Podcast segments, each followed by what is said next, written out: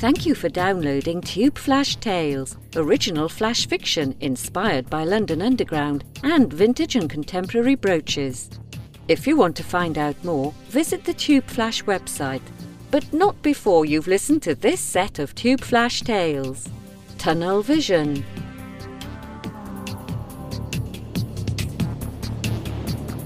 Oxford Circus.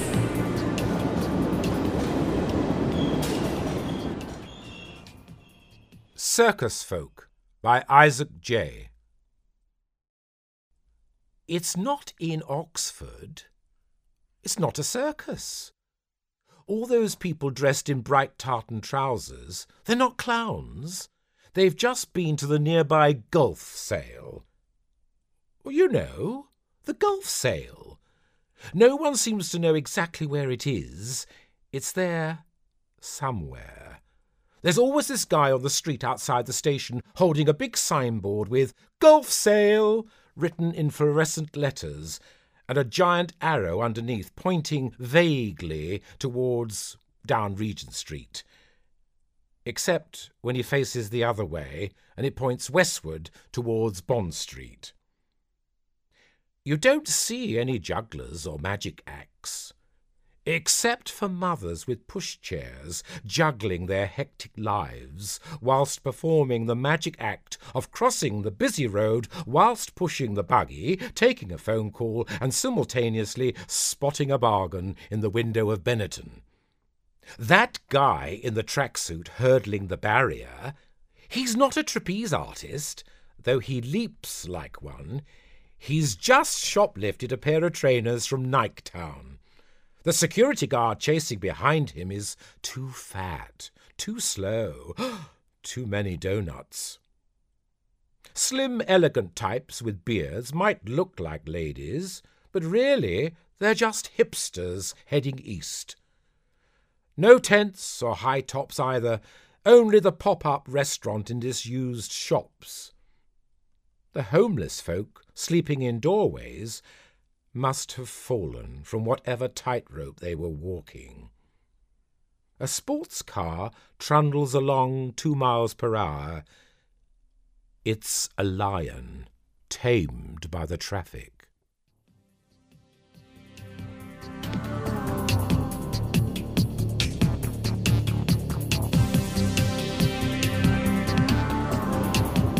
Russell Square.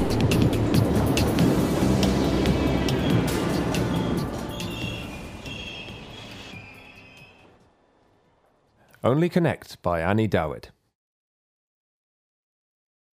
Alighting at Russell Square for his appointment at Faber and Faber, Tom saw the advert for a new exhibit at the British Museum and changed course. An hour remained before his editor arrived, full of circumspect praise. Intersecting the square on the diagonal, he strode toward the scarabs, sphinxes, and papyrus awaiting him, free for the viewing. In the United States, one paid for entry into museums. The British were far more civilized. Hat low on his forehead, Tom hoped to avoid any acquaintances who might be scattered among the benches reading. Morgan, for example, with whom he'd had a literary falling out. When the author of Howards End prefaced his novel with the terse Only Connect, the banker slash poet responded, even more pithily in terms of syllables, I can't. The Stephens sisters might be about, and though their square was Gordon, not Russell, the Bloomsbury siblings sometimes passed this way. He always suffered their condescension to his Americanness, try as he might to shed that skin. The sun spotlit the cast iron arms of the benches, and, pondering the way the light moved across the wooden slats, he sat, removing a pencil and notebook from his inner pocket. Sudden in a shaft of sunlight, he wrote noting a now visible sunbeam wafting through the filigreed branches overhead as it struck the bench opposite. Feeling a tap on his shoulder, he raised his face to the sun.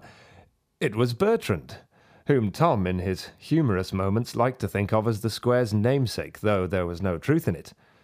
Mr. Russell, he said, nodding, gesturing towards the empty seat beside him. Please. The admirable Mr. Eliot, Bertrand replied. Thank you, but I see you are hard at work, and my rule is never interrupt an American.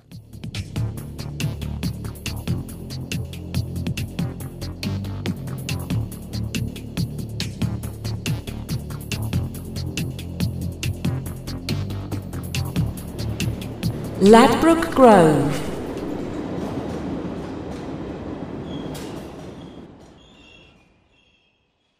Pickup by Nina Martin. The magician was lost in thought as he shuffled his cards, his hands machines, natural to the motions and the flow. It was a habit, I realized, one that revealed something more complex whirring beneath the grin and the wink. He fascinated me. He had done for weeks. Quick glimpses, hurried catching of the eye, never stare directly, never commit. Today was the day. Today I would ask. Today. Today I stopped and watched him perform. He was young. He hit it well. He winked again and drew me in. He held out the deck, never saying a word, but the dust, the germs, the strangers, the bustle of London. I, I turned, I walked, I ran. Scared of new, unknown. I would forever be the man, the boy that ran, who pressed escape. My tie was tight. I loosened it. Something fell out. A card, a jack, a number, and a name.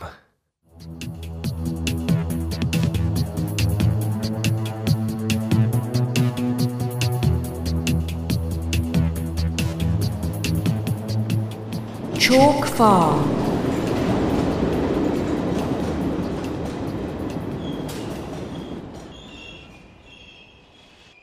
Meat by Hannah Bunton. The meat on this kebab is tough, I said. I heard Slick sigh over his frying pan. Just shut up and eat it. I missed Jimmy's cooking. He'd mix it up a little. Slick only fed me meat. I dragged a chunk of beef from the skewer. What part of a cow is this? I asked. How the hell am I supposed to know? I squeezed the lump between my thumb and finger, red in the middle, juices spewing out, just the way I liked it. I picked at a bulge in the slimy grey skin with my finger.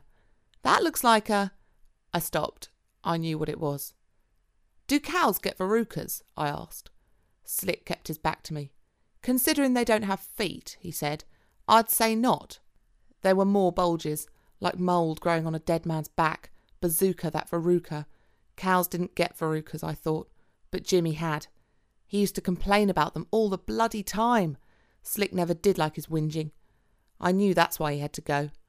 My stomach didn't agree with me, though. I looked at Slick. He turned and met my gaze. Haven't you always wanted to try it? he asked. Funnily enough, I hadn't. Jimmy's got nothing on beef, has he? Not my cousin's beef, anyway, Slick said. He looked at the meat on my plate. I got them both mixed up in the freezer. After a long silence. So, what do you think? Jimmy had settled terribly in my stomach, his new resting place. Great, now I had indigestion. I think, I pushed my plate away and pulled out my mobile. I think we should get a takeaway.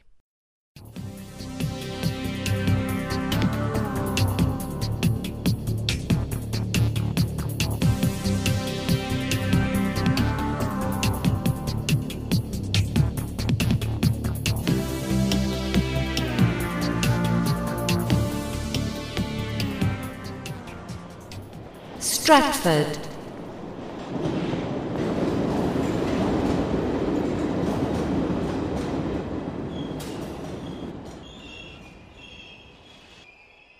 Wheels of Gold by Len Sakula.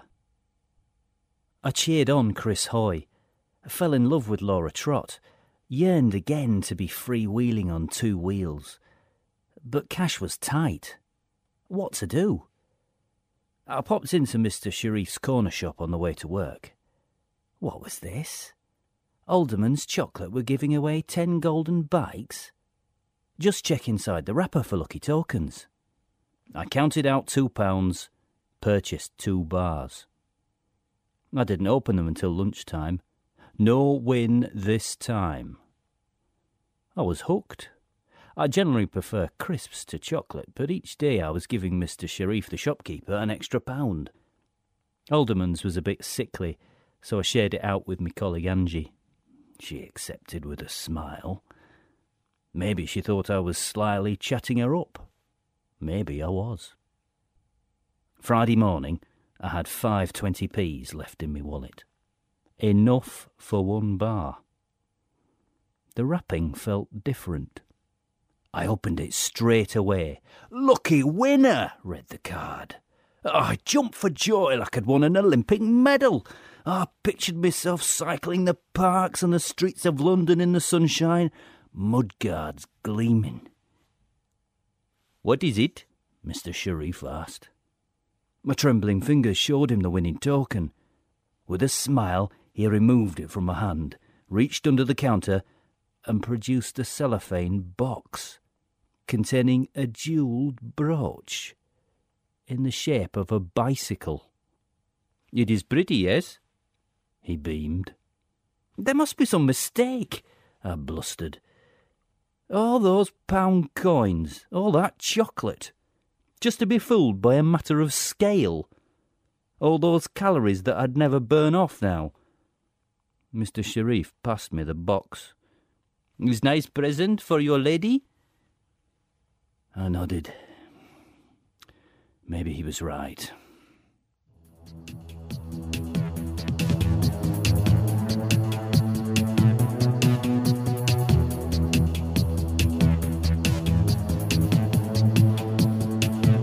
Seven.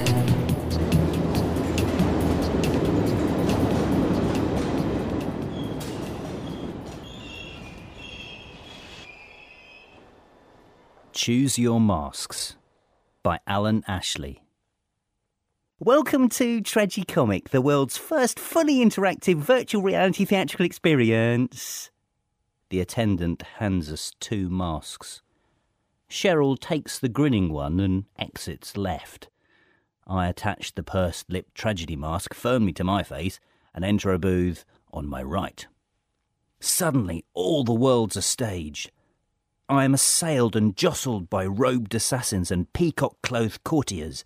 So much action, so much thrust, parry, and hurry to new scenes.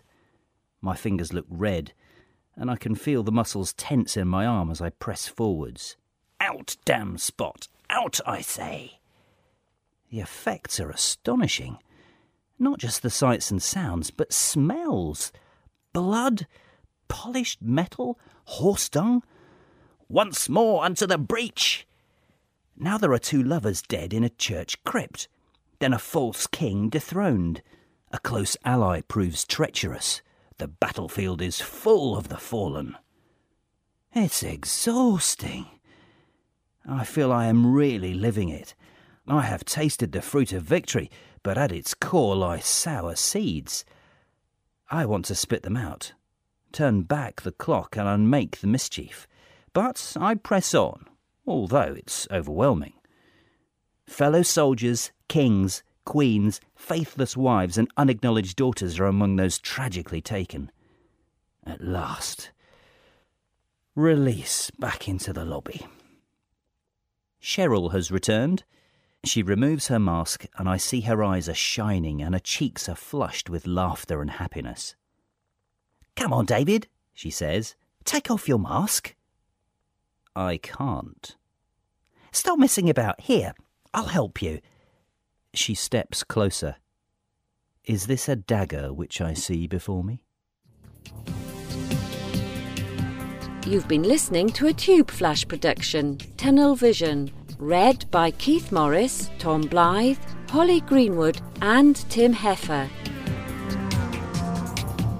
If you enjoyed this download, why not visit the Tube Flash website www.tubeflash.co.uk, where you'll find more underground tales to download and keep forever entirely free by following the iTunes link.